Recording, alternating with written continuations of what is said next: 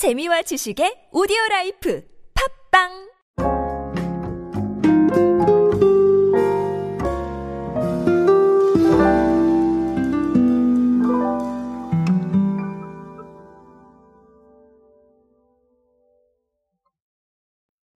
식문화라고 하면 네, 우리가 먹고 있는 것들을 의미하죠. 근데 이 먹는다는 즐거움은 생각보다 굉장히 큰 것이기 때문에 네, 이 식문화에 대한 것들이 트렌드로 좀 따져보면 상당히 재미있는 의미들이 많이 나오게 됩니다.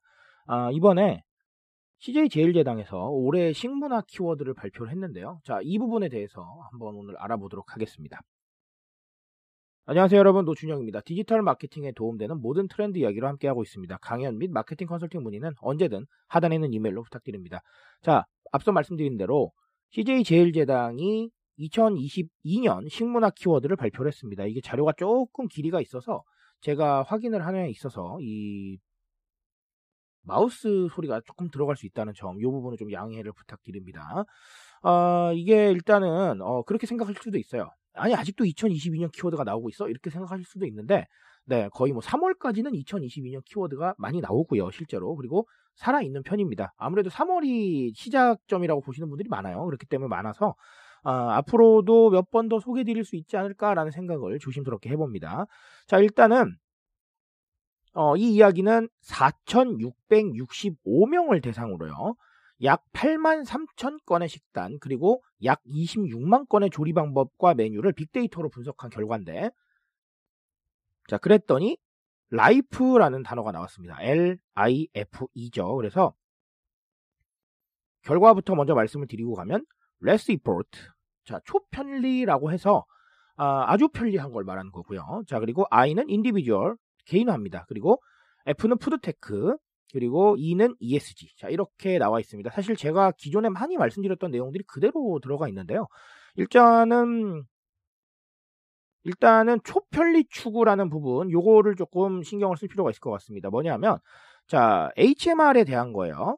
CJ 제일제당이 지난해에 가정간 편식에 대한 인식과 식사 마련법이라는 조사를 했다고 합니다. 그러니까 아, 이 HMR 제품들이 어떻게 좀 인식이 되고 있는지 이 부분을 좀 알아봤어요. 알아봤더니 아, 코로나 이후에 HMR을 좀 긍정적으로 평가하게 됐다라는 분들이 71.9% 정도였다고 합니다. 그리고 HMR을 활용한 식사도 연평균 225.5끼 정도에서 236.5끼로 증가를 했다. 이 이유는 조리 및 취식 간편성이 57.3%로 가장 많았습니다.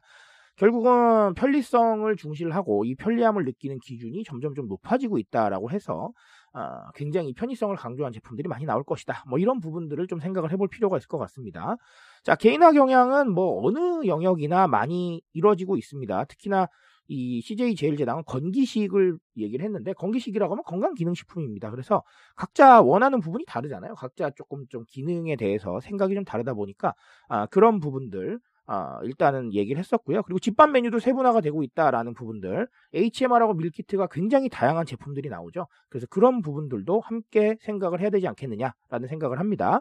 자, 그리고 food tech 같은 경우는 뭐 친환경 기반 식품이나 소재가 미래 먹거리다. 그래서 여기에 대한 어, 투자가 이루어질 것이다라는 거고요. 어, 이 부분은 제가 아, 제 분야는 아니기 때문에 넘어가도록 하겠습니다. 그리고 여러분들께서 잘 알고 계시기 때문에 자 그리고 ESG입니다. 지속 가능성인데 올해는 재활용이 쉽고 플라스틱 저감 노력이 담긴 제품이 더 많이 출시될 것으로 보이고요. 그리고 food upcycling 이런 부분들이 많이 주목을 받을 것이다라는 건데 어, 결국은 기업들이 모두 ESG에 신경을 쓰고 있고 ESG를 밖으로 실천하기 위해서 애를 쓰고 있다는 거죠. 이 부분을 조금 어, 주목을 하셔야 될 것 같습니다. 자 그러면 오늘은 어떤 것들을 좀 말씀을 드릴 거냐 하면 자 지속 가능성에 대한 부분들은 너무나 많이 말씀을 드렸기 때문에 오늘은 초편리라는 단어로 대표되는 어, 편리미엄과 그리고 어, 개인화에 대한 얘기를 간략하게 정리를 드릴 건데 자 초편리라는 단어를 우리가 많이 쓰고 있지는 않습니다 사실 그런데 어, 이 편리미엄이라는 단어를 좀 더 많이 쓰고 있지만 뭐 앞으로는 이 단어도 조금 더 많이 쓰지 않겠느냐라는 생각을 가지고 있습니다 왜냐하면 자, 이 편리함을 추구하고자 하는 것은 너무나 사람의 당연한 욕구고요. 이 욕구가 스스로에 대한 집중과 함께 맞물려서 표출이 되고 있습니다. 즉, 내가 무언가를 편리하게 해결하고 시간을 아낄 수가 있으면 나를 위한 부분들을 더 많이 챙길 수가 있다는 거예요. 그 시간 동안 나를 위해서 무언가를 해줄 수도 있고요. 아니면 자기 개발할 수도 있고, 아니면 휴식을 할 수도 있는 거죠.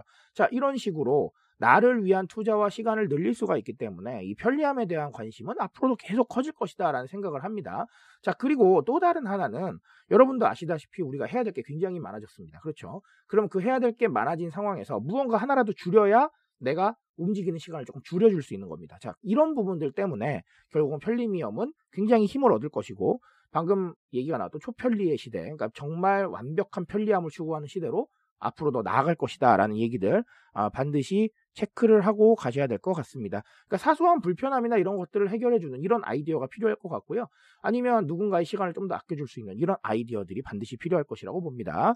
자, 그리고 개인화는 뭐 어디나 중요한 목표가 되고 있죠. 뭐 이미 제가 클립이나 아, 각종 컨텐츠를 통해서 금융기관은 개인화에 대해서 너무나 많이 신경을 쓰고 있다라는 얘기를 드렸었고요.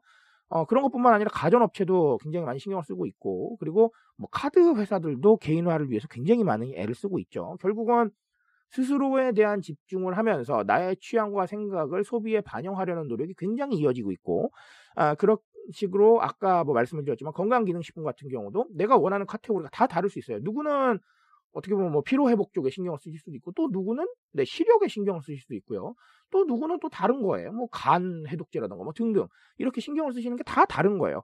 마찬가지로 HMR 시장도 세분화가 되고 있다라고 말씀을 드렸었는데 내가 원하는 메뉴가 다 다르잖아요. 각자의 입맛과 취향은 다 다르기 때문에 그런 부분들이 반영이 되고 있고 실제로 또 반영을 하려고 노력을 합니다. 이런 개인화의 추세에 따라서 굉장히 다양한 상품들 그리고 각자의 needs를 맞춰줄 수 있는 방법론에 대해서 반드시 고민을 하셔야겠다라는 말씀을 오늘 드리고 가겠습니다. 자, 결국은 제가 사실 계속해서 말씀을 드렸던 부분들이 포함이 되어 있긴 한데요. 자, 그럼에도 불구하고 한 번 더 체크하시는 건 정말 중요하겠죠? 저는 오늘 여기까지 말씀드리도록 하겠습니다. 트렌드에 대한 이야기는 제가 책임지고 있습니다. 그 책임감에서 열심히 뛰고 있으니까요. 공감해 주신다면 언제나 뜨거운 지식으로 보답드리겠습니다. 오늘도 인싸 되세요, 여러분. 감사합니다.